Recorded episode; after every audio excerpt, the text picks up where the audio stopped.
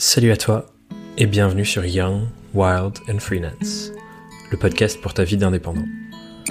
Je m'appelle Thomas Burbidge et chaque semaine je t'accompagne dans les grandes thématiques de ta vie de freelance pour que tu puisses te poser des questions de plus en plus à ton service.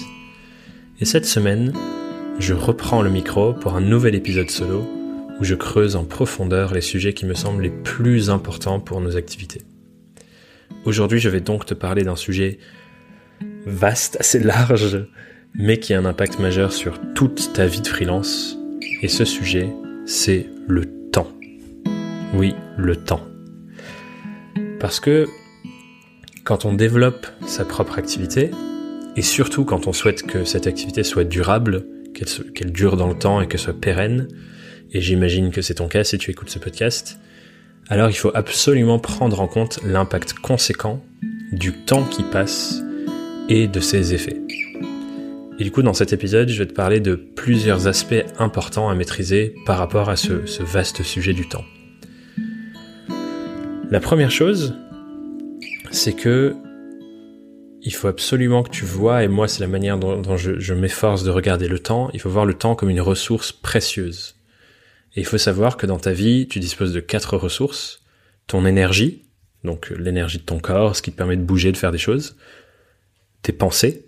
Donc cette fois-ci, c'est plutôt ton énergie mentale, ce qui se passe dans ta tête, toutes les pensées que tu peux avoir, où est-ce que tu mets ton, ton attention sur tes pensées, etc.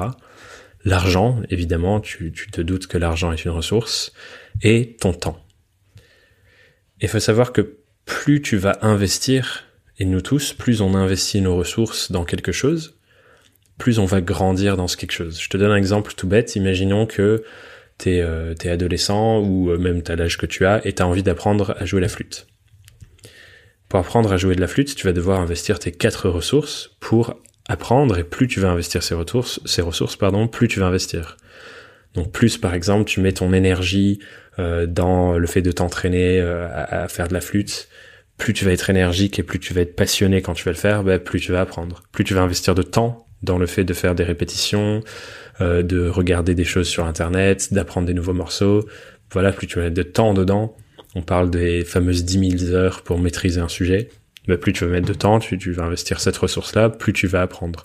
Plus tu vas y penser aussi, tu vas y réfléchir, tu vas mettre ton focus dessus, tu vas réfléchir même quand tu joues pas à la flûte à tes enchaînements et tu vas les visualiser dans ta tête, bah du coup tu vas apprendre plus vite. Et l'argent aussi, imaginons tu investis sur des cours de flûte, euh, tu apprends au conservatoire, tu trouves quelqu'un qui est un maître de l'apprentissage de la flûte et du coup il coûte plus cher que des cours de flûte, bah t'investis là-dessus et tu vas apprendre plus vite.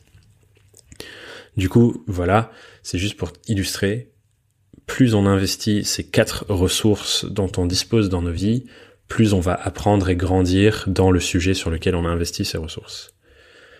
Mais ce qui est intéressant par rapport à ça, c'est que parmi ces ressources, la ressource du temps, le temps dont nous disposons, c'est une des seules ressources où de, de, base, on l'a tous de manière égale.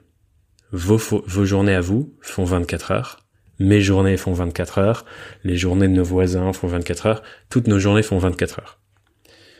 Là où l'argent dont on dispose, notre niveau d'énergie, les pensées qui nous traversent et, ce à quoi on pense, sans même forcément parfois le vouloir, toutes, toutes ces autres ressources sont fortement impactées par les conditions de nos vies et une construction plus long terme qui vient de toutes les actions qu'on a fait jusqu'alors.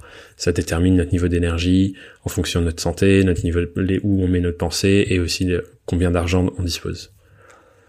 Alors que notre allocation, comment on utilise nos 24 heures de temps chaque jour, ça, ça peut être changé plus ou moins du jour au lendemain. C'est la ressource dont qu'on a tous de manière égale et sur laquelle presque on a le plus de contrôle. Alors oui, évidemment, si aujourd'hui, toi qui m'écoutes, tu as un emploi salarié et tu réfléchis à devenir freelance, dans cet emploi salarié, peut-être que tu dois être au bureau à 9 heures le matin, ben forcément, l'allocation de ton temps, de cette ressource temps, est en quelque sorte conditionnée par cet emploi salarié. Mais si on regarde les choses de manière totalement neutre, on pourrait se dire que, en vrai, tu as le choix de ne pas aller au bureau demain. Si tu choisis de ne pas y aller, tu peux, c'est physiquement possible de ne pas y aller. Et donc, in fine, notre ressource temps, ces 24 heures par jour dont on dispose, on a un contrôle immédiat dessus. On peut véritablement choisir sachant que bien sûr il y a des conséquences de chaque choix que l'on peut faire avec, euh, avec notre ressource temps, mais on peut choisir comment on l'utilise. Donc c'est une ressource qu'on a tous de manière égale et en plus sur laquelle on a un contrôle immédiat. Et pourtant, ce qui est intéressant, c'est que le temps, c'est sûrement la ressource sur laquelle on prête le moins d'attention parmi ces quatre ressources. Pour te donner un exemple, si je te demandais de me dire et de me, de me lister exactement comment tu avais réparti les 168 heures de la semaine qui vient de s'écouler, donc depuis euh, la dernière fois où tu écoutais ce podcast ou la dernière semaine qui vient de se passer jusqu'à maintenant, tu as eu 168 heures, on a tous eu 168 heures. Si je te demandais de me lister exactement comment tu les, avais utilisés, où tu as mis et placé ce temps, où tu as investi ta ressource temps, ben, j'imagine que tu aurais beaucoup de mal à me répondre. À part peut-être que tu saurais me dire euh, combien de temps t'as passé à dormir. Ça c'est en général le, truc le plus simple à, à. Mais on, a, on met souvent, on met rarement de conscience en fait sur les minutes que l'on investit au quotidien dans notre vie. C'est difficile parce que, enfin, on fait pas forcément attention à chaque minute, chaque heure qu'on a investi sur tel ou tel sujet, alors que ça fait partie de nos ressources les plus précieuses, comme on le voyait auparavant, pour développer notre activité et notre vie dans le sens où on souhaite la voir évoluer. Et du coup, une des premières notions que j'avais envie de te partager euh, dans, dans cet épisode, c'est une invitation à mettre en place des systèmes et à apporter tout simplement plus d'attention et mettre davantage de conscience dans comment est-ce qu'on utilise notre temps. Pour ensuite l'investir dans ce qui compte vraiment pour toi et te procure du bonheur et de la croissance personnelle vers tes objectifs de vie et tes objectifs professionnels. Et moi, c'est une réflexion que je mène de manière très active en ce moment. J'essaie de faire vraiment attention au, temps que je passe sur mon téléphone et donc de, de regarder combien de temps j'ai passé, où est-ce que j'en passe le plus, comment est-ce que je peux affiner pour y passer moins de temps parce que clairement, passer du temps sur les réseaux sociaux, à scroller sur mon téléphone ou toute autre chose que je peux y faire, ça ne fait pas partie de mes priorités de vie. Et donc, j'ai vraiment envie d'être conscient de où est-ce que j'investis mon temps, sachant que cet investissement a forcément des conséquences et peut m'emmener dans une direction ou dans l'autre. Donc je préférerais par exemple passer, euh, disons, une demi-heure ou une heure de moins sur mon téléphone et allouer ce temps au sport, à mes amis, à mon développement professionnel, enfin bref, à autre chose, à un autre domaine de vie qui est plus important pour moi. Et un exercice intéressant que vous pouvez faire là-dessus, c'est de trouver un système de notation, donc ça peut être un carnet que vous gardez à côté de vous à tout moment, et avoir un réveil pour à chaque heure qui passe ou à chaque demi-heure ou à chaque toutes les, toutes les, toutes les deux heures, de prendre le temps de noter, ok, où est-ce que j'ai investi mon temps? Pour l'instant, l'objectif c'est pas forcément d'en faire grand chose, mais c'est tout simplement pour mettre de la conscience et prendre conscience de où est-ce que vous allouez votre temps, vos 24 heures par jour, comment vous les utilisez, et voir si oui ou non l'allocution de, de, de ces ressources va dans la direction que vous avez envie de prendre et correspond à vos objectifs. Donc ça, c'est un premier sujet vraiment important pour moi de se dire, le temps est une ressource précieuse. Quand on l'investit quelque part, ça nous aide à grandir dans cette direction. Mettons de la conscience sur où on l'investit. Sachant qu'en plus de ça, c'est la seule ressource qu'on a tous, tous les êtres humains, peu importe où tu en es aujourd'hui, on a tous cette même ressource a une dimension égale. Mais même si le temps est la ressource dont nous disposons tous de manière égale, c'est aussi notre ressource qui est par nature la plus limitée. Alors oui, on a tous 24 heures dans une journée, mais nous n'avons que 24 heures. Il y a une limite. Et personnellement, moi je le ressens, souvent d'ailleurs comme une frustration, parce que 24 ben, heures, ça ne me permet pas de faire absolument toutes les choses que j'aurais envie de faire. Et encore une fois, c'est pour beaucoup une question de personnalité, mais ma personnalité à moi, ou en tout cas euh, la manière de fonctionner que j'ai jusqu'à aujourd'hui et que je me suis créé, c'est euh, j'ai 25 millions d'idées à la seconde, j'ai plein de projets différents, plein de choses que j'ai envie de faire, et donc le temps pour moi est une limite. qu'on a tous. Mais je le sens plus parce que je me frotte à, ben voilà, j'ai trop d'idées et je peux pas tout faire. Alors que, euh, voilà, on a tous 24 heures dans une journée, mais notre énergie, ben quand on n'a plus d'énergie, on peut la retrouver. On peut aller faire une sieste, on peut dormir, on peut changer notre manière de manger, on peut faire du sport. On peut faire des choses pour renflouer nos caisses d'énergie entre guillemets. Donc l'énergie, c'est quelque chose qui qui part et revient et part et revient et part et revient. L'argent aussi, c'est quelque chose qui part et revient et part et revient. On peut générer de l'argent, on peut quand on n'a plus d'argent, on peut en générer de nouveau. Pour ça, il faut bien sûr avoir des stratégies, une activité, euh, une manière de renflouer les caisses au niveau argent. Mais cette ressource, on peut la recréer. C'est pas parce qu'on l'a dépensée qu'on ne la retrouve plus. Et pareil, avec nos pensées et nos idées, ben, on peut avoir de nouvelles pensées, de nouvelles idées. Il n'y a pas une limite à nos pensées, à nos idées. Mais par contre, le temps est limité. Quand le temps passe, il est passé. Et on ne le retrouve plus, ce temps. On a tous seulement 24 heures dans une journée. Et en même temps, alors que le temps est limité et le temps passe, il nous reste à nous tous, toi qui m'écoutes comme moi, encore de très longues années à vivre.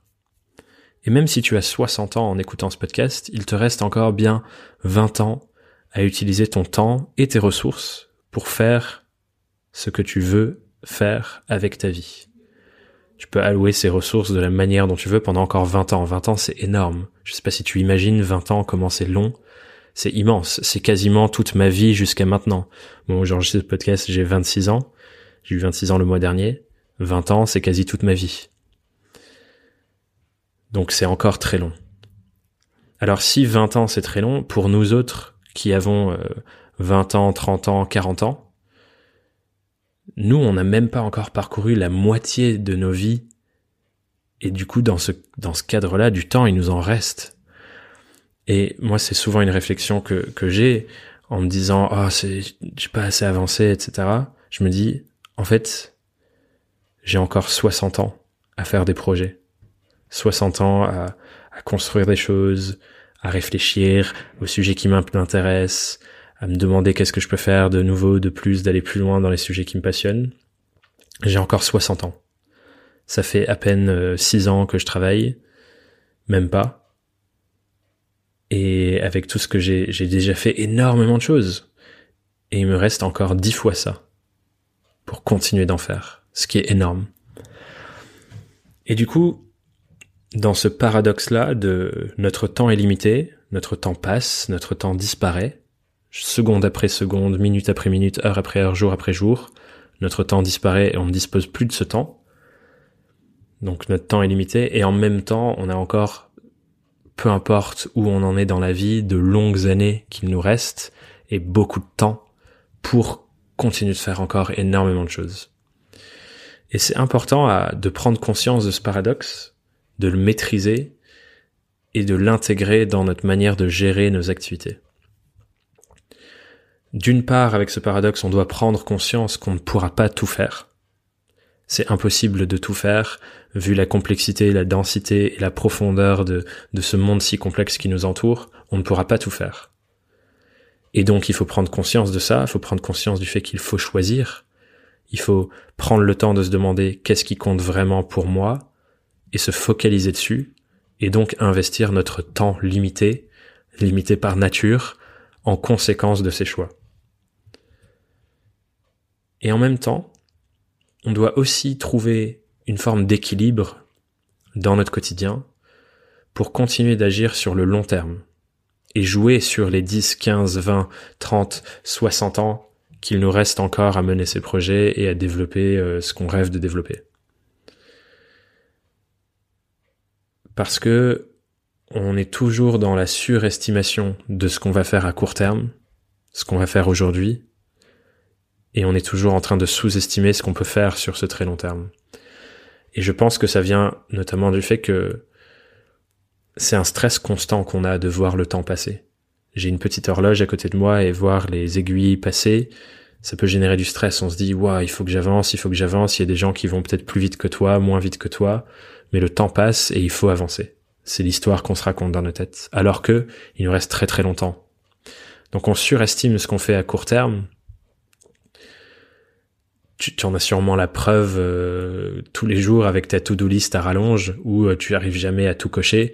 Moi, c'est le cas, par exemple, mes to-do list sont toujours surestimés par rapport à ce que je vais vraiment pouvoir faire dans une journée.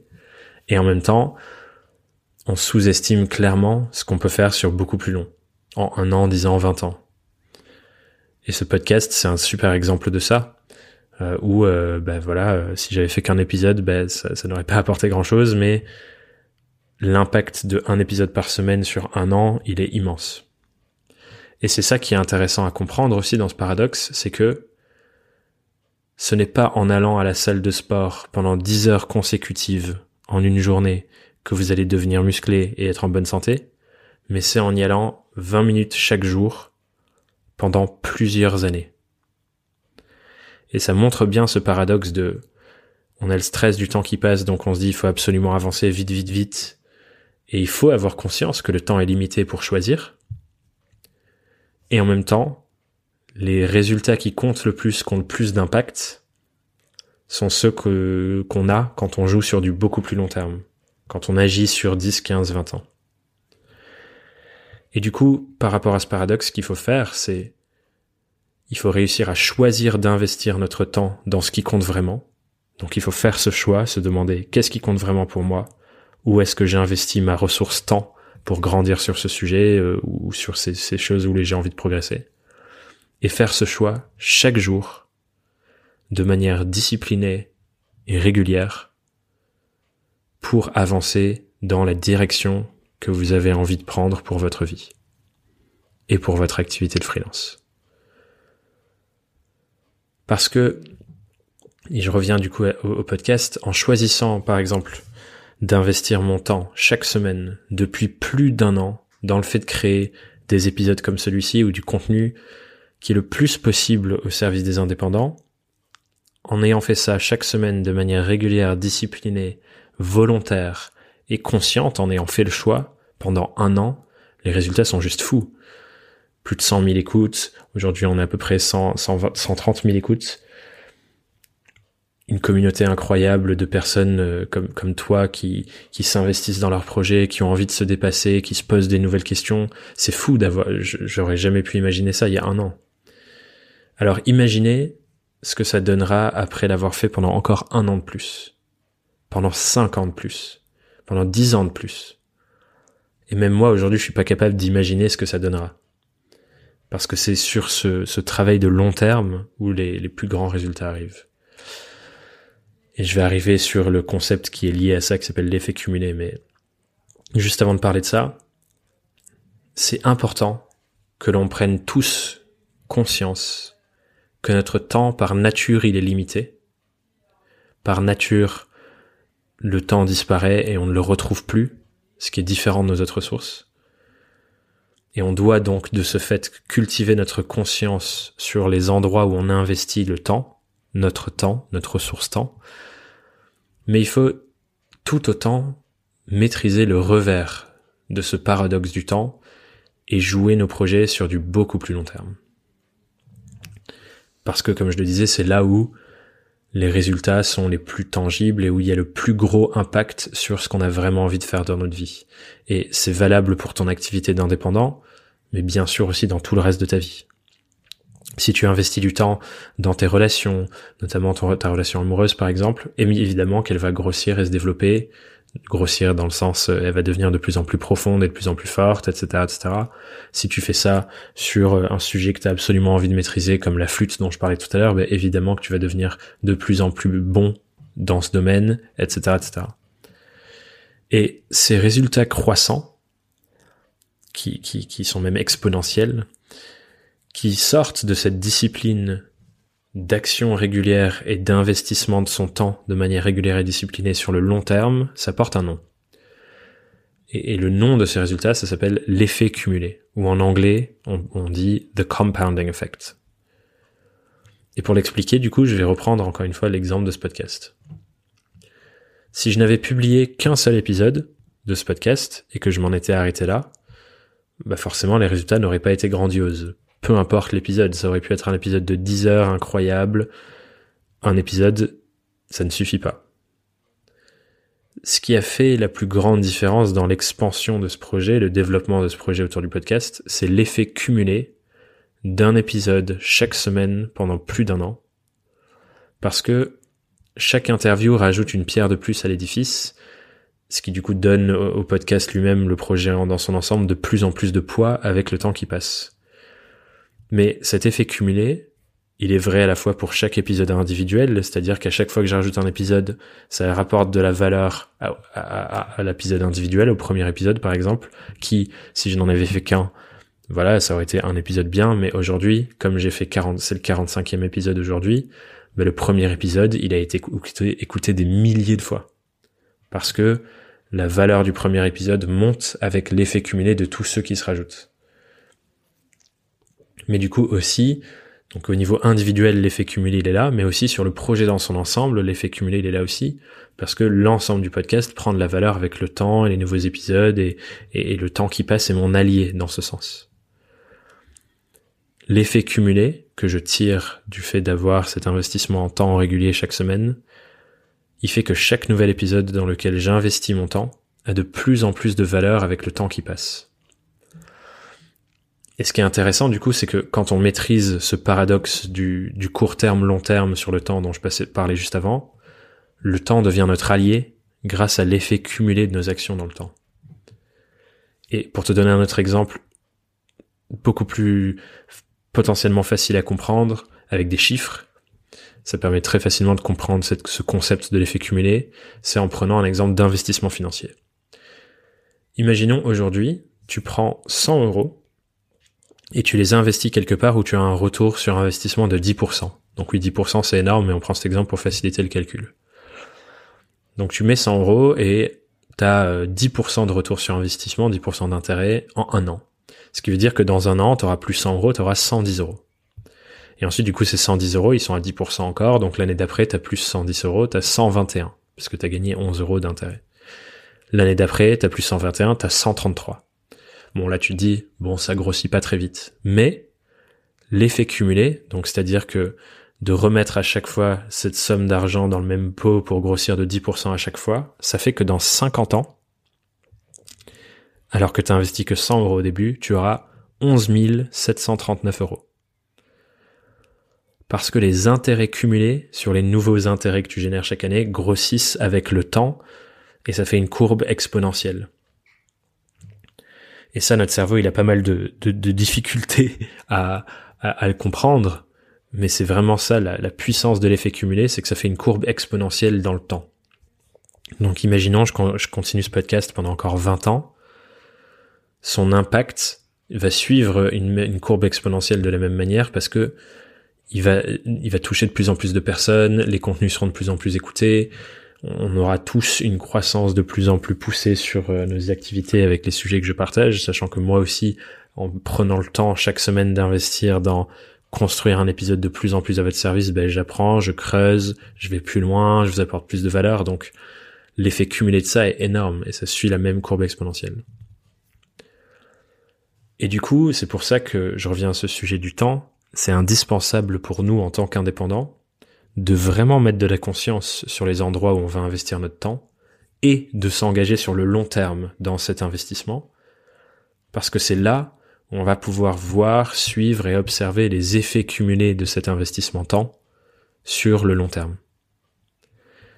Donc encore une fois, je vais te répéter la méthode et, les étapes à suivre pour vraiment que tu l'ancres et je t'invite à le noter sur un carnet si tu l'as pas encore fait. Demande-toi ce qui est le plus important pour toi dans ton activité, dans ta vie. Investis de manière consciente ton temps chaque jour dans ces choses importantes pour toi. Engage-toi à le faire sur le long terme.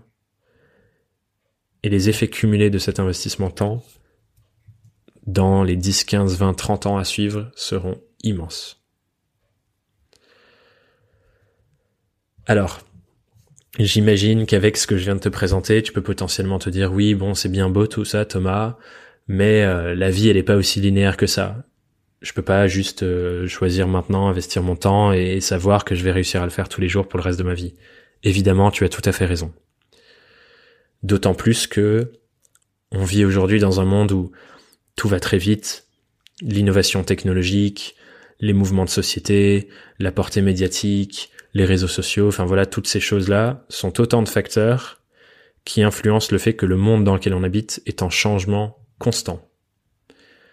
Et le monde dans lequel on habite, mais ça veut aussi dire que notre monde à nous, nous l'individu parmi des milliards de personnes sur cette planète, notre monde change constamment et de plus en plus vite.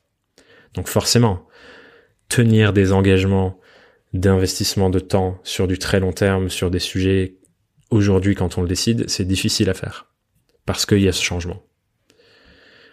Et pour illustrer ce changement et l'impact qu'il a, du coup, le, temps qui passe et donc le changement constant du temps qui passe, je vais faire appel à une petite citation de Bouddha qui dit Il n'existe rien de constant si ce n'est le changement.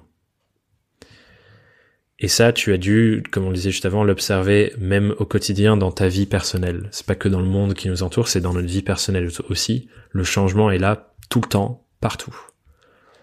Ton humeur change en fonction de plein de caractéristiques, plein de facteurs. La météo change, la relation avec tes clients change, la relation avec ta famille, euh, ton, ton conjoint change. Bref, tout change à tout instant. Et même le bureau sur lequel je suis euh, installé pour enregistrer cet épisode, même le bureau change. Alors à l'œil nu, je le remarque pas. Mais à une vitesse très lente, le bois de ce bureau est en train de s'user. Il change lui aussi. Et tout ce qu'il y a dans votre entourage est constamment en train de changer. Même si on ne le perçoit pas à l'œil nu, parce que c'est à des vitesses très lentes, qui ne sont pas celles qui sont perceptibles, mais ça change aussi.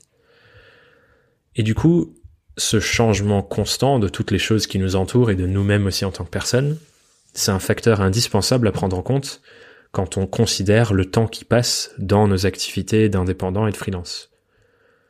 Parfois ces changements sont légers, comme avec le bureau qui évolue, mais parfois ces changements sont aussi très violents et radicaux et inattendus. Et du coup, quoi de plus parlant que la crise du coronavirus, que le confinement, comme exemple d'un bouleversement et d'un changement radical de notre monde extérieur, qui a donc un impact notable sur notre activité d'indépendant. Pour beaucoup de freelances, le confinement et la crise du coronavirus a complètement transformé leur activité du jour au lendemain. Je pense notamment aux freelances de l'événementiel, qui, euh, du coup, leur activité, c'était ben, organiser des événements où les êtres humains se regroupent et euh, bon, ben, quand on est confiné, on peut plus organiser d'événements, donc plus de clients, plus de missions, et leurs activités à eux ont été complètement transformées. Donc le changement qui est là constamment autour de nous de plein de différentes formes, plus ou moins radicales et plus ou moins présentes, a un impact notoire sur notre activité, et je reprends cet exemple, notre humeur au quotidien, ça a un impact, notre niveau d'énergie qui est une ressource, ça a un impact, et ça change, et ça transforme forcément notre activité d'indépendant, qui n'est jamais la même du jour au lendemain. Et du coup, face à ce changement constant, qui vient avec le temps qui passe, il y a, trois manières de le traiter, trois compétences que je trouve importantes. La première approche qu'on pourrait avoir, c'est de se dire, je dois être résilient face au changement. La résilience, qu'est-ce que c'est? C'est la capacité à surmonter une altération de son environnement. C'est-à-dire, il y a un changement autour de nous, dans notre environnement. Être résilient, ça veut dire se remettre de ce changement et continuer d'avancer. Ça veut dire, par exemple, se remettre d'un échec, se remettre, euh, voilà, se remettre de la crise, réussir à rebondir et à repartir, c'est être résilient. La seconde compétence que je vois, c'est être résistant ce qui n'est pas exactement la même chose que résilient, on peut aussi dire plus robuste, c'est le fait que le changement ne nous affecte pas ou peu, et donc de cultiver sa résistance au changement, c'est réussir à trouver des manières pour que ben voilà, tous les changements de notre vie nous affectent moins et fassent le moins de vagues possible.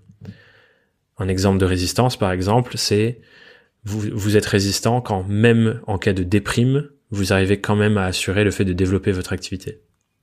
Ça, c'est un exemple de résistance. Parce que vous avez arrivé à, résister au changement, ou même, imaginons, vous, vous êtes forcé de déménager pour une raison ou une autre. La résistance, c'est faire en sorte que ce déménagement affecte peu votre activité. Ce qui est pas pareil que la résilience, c'est où par exemple la résilience, ce serait vous déménager de manière forcée, vous perdez tout, mais vous êtes capable de recommencer et de reconstruire. Ça, c'est être résilient. Donc c'est pas, il y a une nuance là-dedans. Et ensuite, la troisième compétence que je, que je trouve, la troisième manière de regarder le changement que je trouve intéressante, c'est un concept qui s'appelle l'antifragilité. C'est un concept qui est développé par le professeur euh, Nassim Nicolas Taleb dans une série de livres, mais notamment dans un livre qu'il a appelé Antifragile. Et en gros, ce concept, il décrit, dans son cas, des systèmes qui sont capables de s'améliorer face et grâce au stress et au changement. Ce qui veut dire que être antifragile pour nous en tant que en c'est réussir à tirer du bon et s'améliorer même à l'intérieur et face aux pires changements de nos vies. Et du coup, être antifragile en temps de confinement et de coronavirus, par exemple, ça aurait été de réussir à trouver les opportunités et grandir grâce au fait d'être confiné. Et du coup, pour résister à l'épreuve du temps, qui est le titre de cet épisode, et faire en sorte que notre activité soit réellement durable, je suis vraiment convaincu qu'on doit développer ces trois compétences face au changement qui de toute façon va arriver il n'y a de constante que le changement. Et du coup, c'est important pour nous tous en tant que freelance d'avoir à la fois la résilience de continuer à œuvrer même en cas d'échec et de se relever et de cultiver cette résilience-là, mais de cultiver aussi la résistance pour que ces changements nous affectent de moins en moins. Donc c'est-à-dire la première fois que vous allez tomber et qu'il faudra vous relever, mais ça va être difficile, vous allez faire appel à votre résilience, mais plus vous avancez, moins ces, moins ces échecs, moins ces grands changements, moins ces, ces coups que vous recevez vous affectent et donc vous, vous êtes de plus en plus résistant avec le temps et donc vous avez de moins en moins besoin de résilience parce que vous êtes de plus en plus résistant.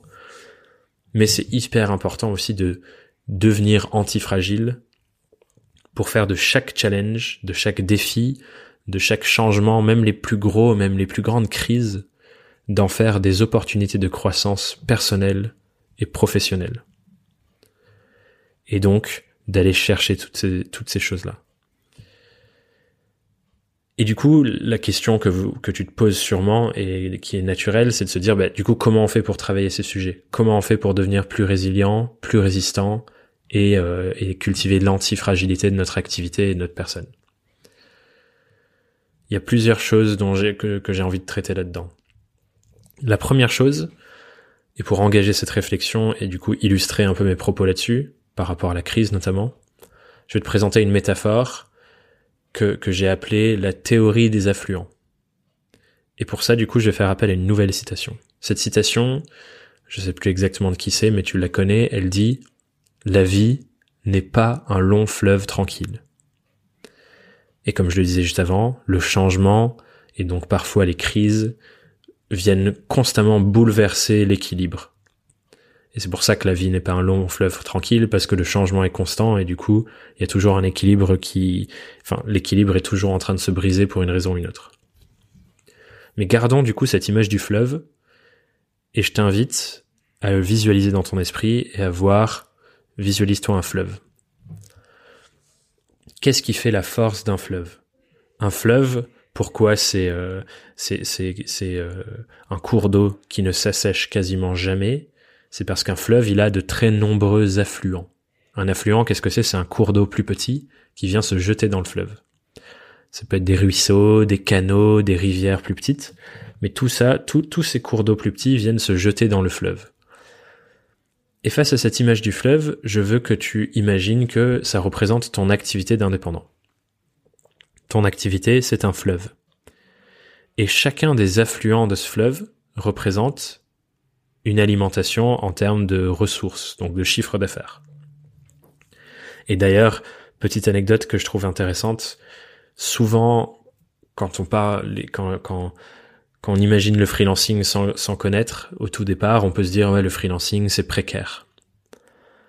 Mais avec cette image du fleuve où le fleuve il est nourri par une diversité d'affluents et où le fait que les affluents s'assèchent si tous les affluents s'assèchent, ben le fleuve s'assèche lui aussi. C'est-à-dire que s'il y a plus d'affluents pour nourrir le fleuve, le fleuve n'existe plus. Et ce qui est intéressant, c'est que quand on est salarié, finalement, on n'a qu'un seul affluent à notre fleuve. On n'a qu'une seule source de rentrée d'argent, qui est le salaire que l'on paye tous les mois. Mais quand on est indépendant, quand on a sa propre activité, on peut construire et développer plein de nouveaux affluents. Et par nature, c'est ça la construction de notre activité, c'est d'avoir une diversité d'affluents qui viennent alimenter notre fleuve. Et du coup, ça fait que si un affluent s'assèche, ben notre fleuve, lui, par contre, ne s'assèche pas. Et du coup, on n'est pas dépendant. Alors que, encore une fois, si le salaire que l'on reçoit tous les mois s'assèche, en cas de crise par exemple, on, se fait, euh, on se fait gentiment limoger. Mais du coup, plus d'affluents de notre fleuve et notre fleuve s'assèche et on devient dépendant du fait qu'il euh, y ait des, solutions euh, gouvernementales ou de l'État qui viennent nous subvenir à nos besoins. Donc qu'est-ce que ça veut dire? Ça veut dire que pour notre pour continuer de développer notre activité, on doit constamment avoir des affluents qui nous alimentent en eau, ou en tout cas du coup en chiffre d'affaires pour, pour suivre la métaphore. Pourquoi est-ce qu'un affluent s'assèche? Un affluent s'assèche et ne nous alimente plus en chiffre d'affaires parce que le contexte au fait qu'il continue de couler change et n'est plus, euh, n'est plus au service de son épanouissement. Et un affluent, du coup, ça peut être effectivement soit tous tes clients, ce sont chacun un affluent différent, soit chacune de tes offres ou tes typologies de services est un affluent différent.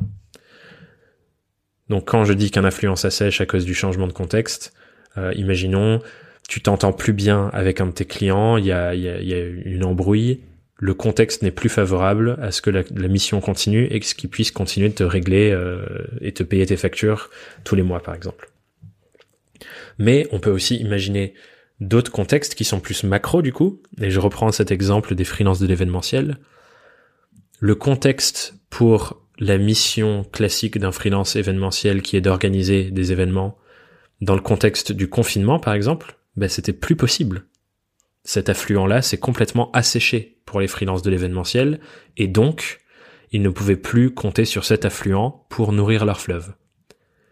Et qu'est-ce qui se passe pour beaucoup de freelances de l'événementiel Du coup, c'est que bah, cet affluent-là s'assèche de leur mission de j'organise des événements parce que le contexte n'était plus favorable. Et c'était quoi le contexte? C'était euh, bah, on a le droit de se réunir à plus de 50 personnes ou plus de 100 personnes. Mais le contexte n'y était plus favorable. Donc, comme il n'avait pour beaucoup qu'un seul affluent, c'est-à-dire une seule, un, un seul service, ou en tout cas des services qui dépendent d'un seul contexte, ben leur fleuve s'est asséché.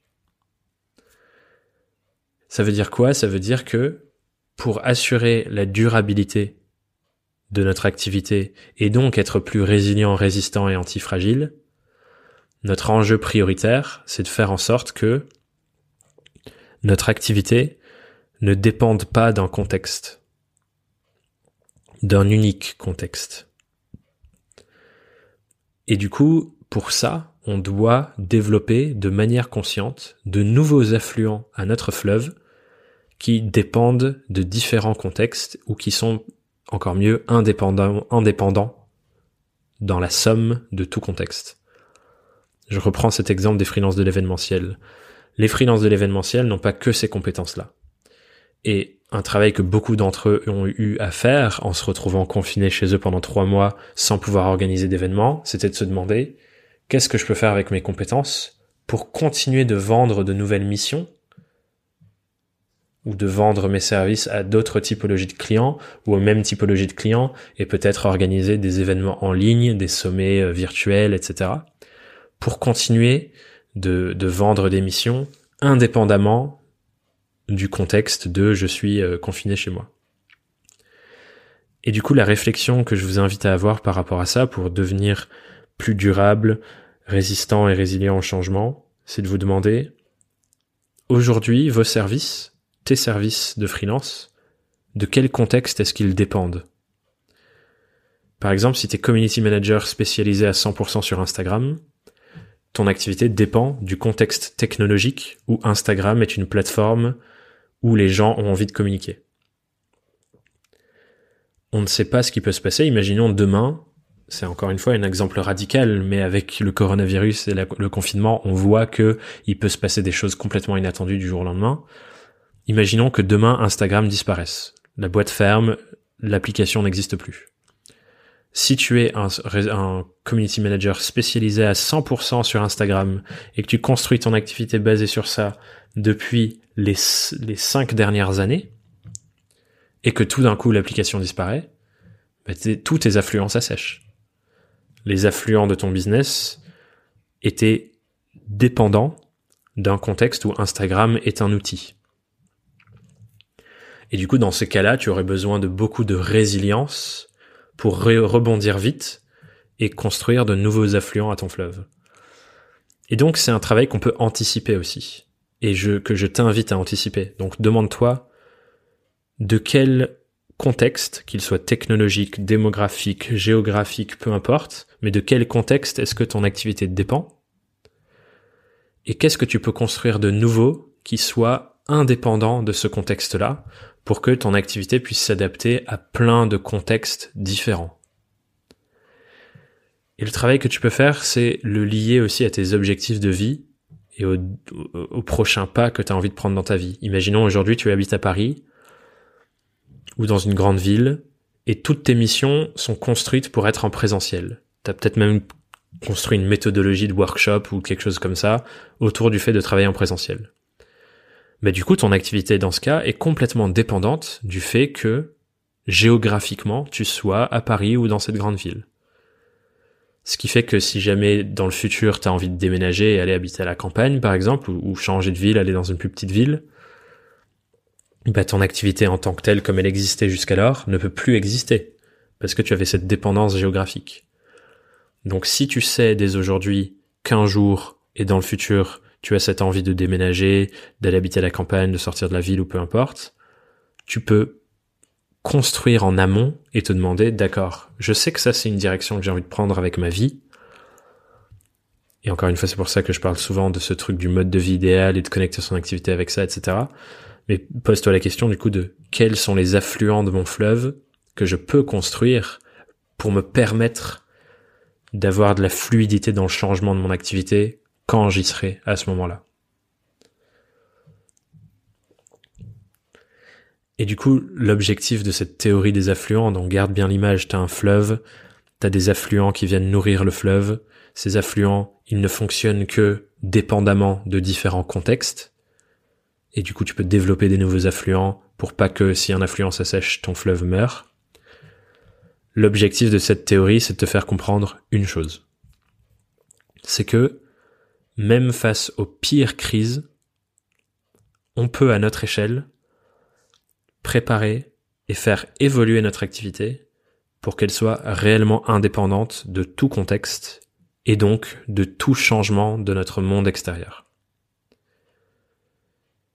Mais pour arriver à ça et préparer notre activité dans ce sens, il y a une condition indispensable, une prise de conscience vraiment importante, c'est que tu dois prendre 100% de la responsabilité de ce qui t'arrive. Et on doit tous le faire. Alors évidemment, je ne suis pas en train de te dire que tu es responsable du fait que voilà il y a eu la crise, le coronavirus c'est ta faute et le fait que tu aies perdu tous tes clients c'est ta responsabilité. Je suis pas en train de te dire que tu es responsable de ça. Ce que je suis en train de te dire c'est que tu es responsable de la manière dont tu réagis face à ça et de la manière dont tu prépares un futur où ce genre de changements peuvent et vont arriver parce qu'il n'y a de constante que le changement.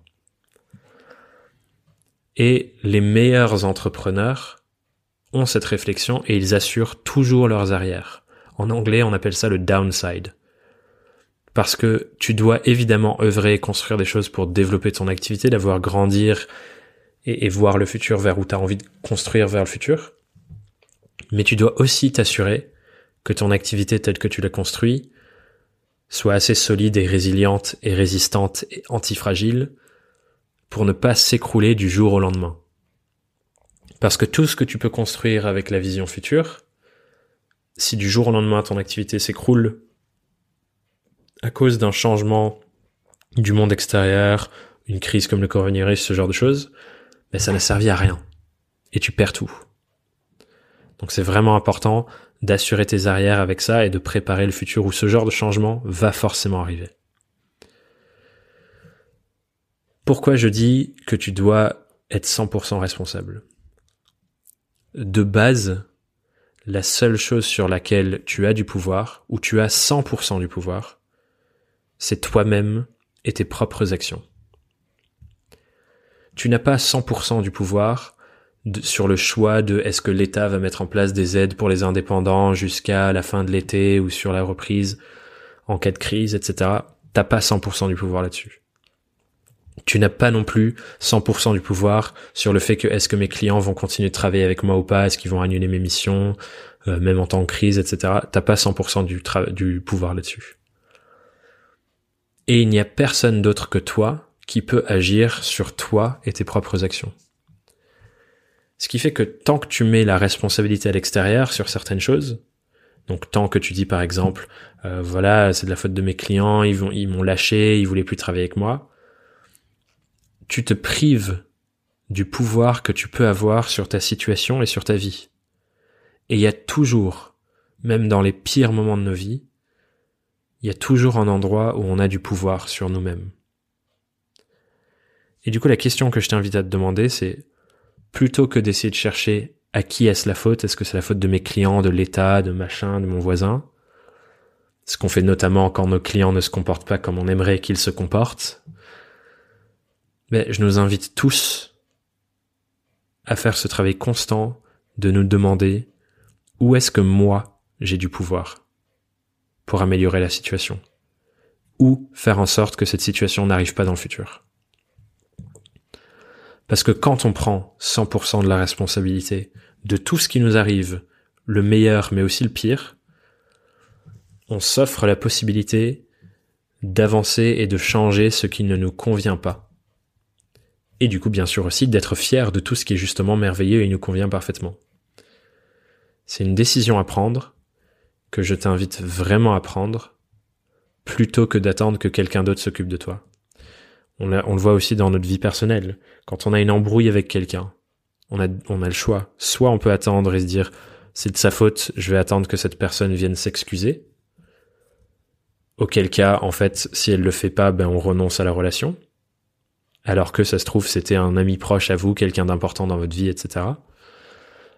Mais on peut aussi décider de se dire, peu importe ce que l'autre personne fait, je vais prendre 100% de la responsabilité de reconstruire cette relation et de faire en sorte qu'on trouve une solution à cette embrouille. Et personnellement, je préfère voir les endroits où je peux agir, où j'ai du pouvoir, où j'ai du potentiel de faire quelque chose de concret pour avancer sur le sujet, que d'attendre que quelqu'un d'autre le fasse à ma place. Et c'est pour ça que cette théorie des affluents, elle est super importante. Parce que pour être réellement indépendant, réellement indépendant, donc ça veut dire ne pas être dépendant de quelque chose, pour être réellement indépendant, vous ne devez pas attendre que une quelconque force extérieure un jour vienne vous sauver. Si vous attendez qu'une seule chose, c'est que l'État vienne euh, vous subventionner en cas de besoin, vous n'êtes pas réellement indépendant. Et je ne dis pas qu'il faut pas que l'État fasse ça, évidemment qu'il faut qu'il y ait une protection sociale juste et solidaire, et au niveau de ce que les indépendants méritent avec leur contribution à l'économie, évidemment qu'il faut que ce soit en place, c'est important.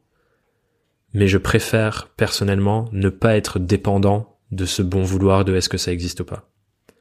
Je préfère prendre mes responsabilités, voir où j'ai du pouvoir et me construire une situation où je ne suis pas dépendant de ça.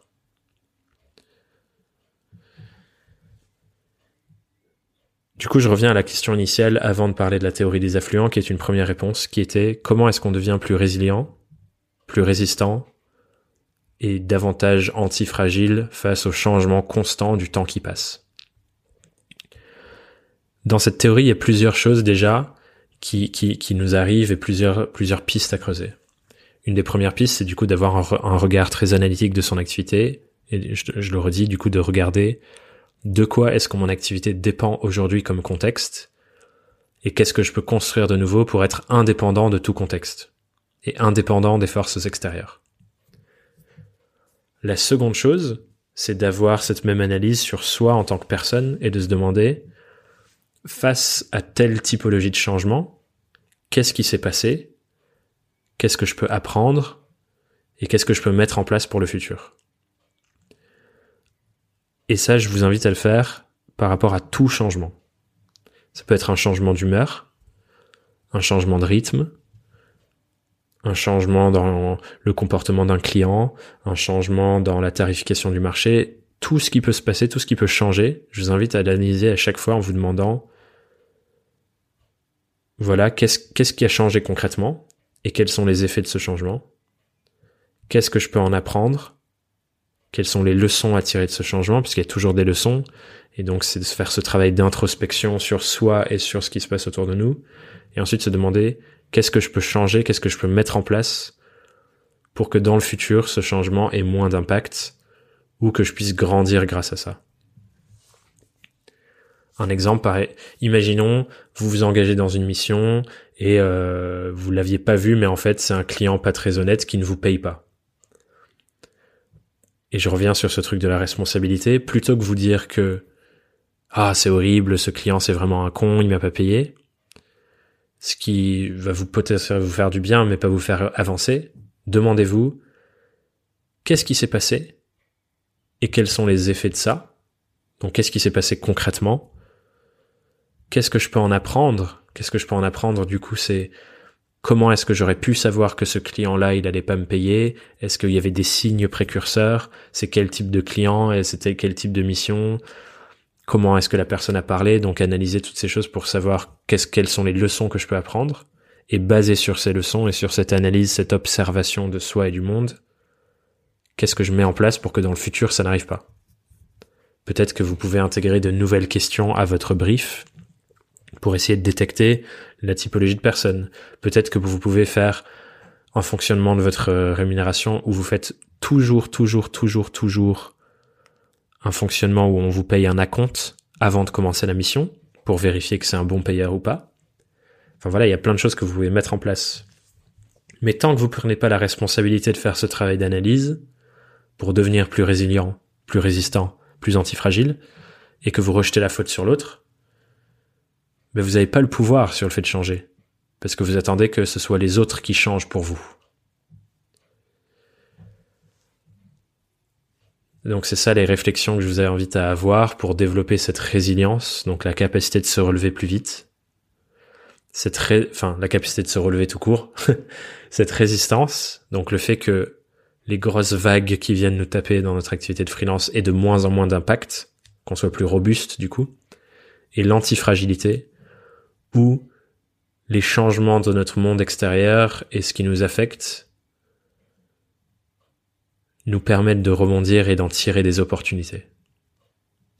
Et que justement, on puisse se nourrir de ces changements constants de situation. Le confinement pour moi, par exemple, ça a été une opportunité merveilleuse d'être 100% focus sur les choses les plus importantes pour moi parce que j'avais plus le brouhaha du monde extérieur. Ça aurait pu être un énorme changement qui vient tout arrêter, mais en développant ce regard, cette observation de moi, ce qui est important pour moi, etc., j'ai pu me dire, OK, qu'est-ce qui a changé concrètement? Je suis chez moi, je ne peux pas sortir voir d'autres gens, je ne peux plus faire de déjeuner, je ne peux plus faire ce genre de choses. Donc je viens de gagner du temps. Qu'est-ce que je peux apprendre de ça? Bah du coup, ce temps-là, je peux l'utiliser pour plein de choses différentes. Et du coup, avoir plus de temps à investir sur les choses importantes pour moi parce que j'en ai gagné. Qu'est-ce que je construis pour ça? Ok, bah du coup, j'organise mes journées de confinement autour du fait d'allouer mon temps à ce qui est important pour moi. Et encore une fois, j'ai vécu le confinement différemment de plein d'autres personnes. Mais c'est ça la démarche. Et pour en revenir du coup à ce sujet de la diversité, il y a, un sujet que j'avais envie de, de traiter un petit peu pour clore cet épisode. Je parlais juste avant de la théorie des affluents où pour développer de nouveaux affluents, on doit diversifier notre activité. Donc vous diversifiez votre activité en créant de nouveaux, nouveaux typologies de services qui sont dépendants de différents contextes, etc. Et dans ce cadre de cette diversification où on se dit ok ben je dois construire des choses qui ne sont pas dépendantes des mêmes contextes, etc.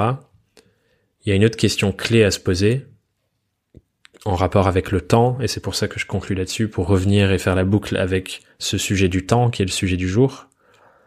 Parce que l'activité classique d'un freelance, la manière dont une activité de freelance est entre guillemets normalement construite, c'est qu'on vend son temps contre une rémunération. Et c'est d'ailleurs intégré au système de rémunération classique pour la plupart des freelances, le taux journalier, où on met une étiquette sur combien vaut ma journée, combien vaut une heure de mon temps, euh, et ensuite du coup on vend, euh, on se vend au TJM, donc on vend son temps, on vend trois jours pour une mission, et du coup on est payé pour les trois jours qu'on a travaillé, etc. Donc là, c'est le temps est au cœur du sujet. Et ce qui se passe avec cette manière d'approcher son activité, de la regarder et d'y réfléchir, c'est qu'un jour, on n'a plus de temps à vendre. Parce qu'on a un temps limité. On a 24 heures dans une journée, on a 21 euh, jours travaillés dans un mois et encore. Bon, ça, c'est si on veut travailler tous les jours de, tous les jours ouvrés. Et du coup, un jour, on a juste plus de temps à vendre parce que euh, voilà, notre activité se développe, on a des clients, on vend des missions de plus en plus grandes, etc. Et on a un temps limité. Certaines personnes essayent de dépasser ce temps limité en vendant plus de temps que celui dont ils disposent pour atteindre leurs objectifs financiers, développer leur activité, ce qui fait que du coup, ils se retrouvent à travailler potentiellement le soir et le week-end, etc. Et du coup, pour ces personnes-là, ça revient à troquer d'autres choses de leur vie d'autres choses où ils souhaiteraient investir leur temps pour pouvoir continuer de vendre leur temps à leurs clients. Et d'ailleurs, euh, j'en ai fait les frais de nombreuses fois au début de mon activité, au moment où j'ai connu une croissance très rapide. J'avais pas encore cette notion de qu'est-ce qui est important pour moi, où est-ce que j'investis mon temps et où est-ce que je choisis consciemment de le faire. Et du coup, je continuais de vendre alors que j'avais plus de temps à vendre en fait.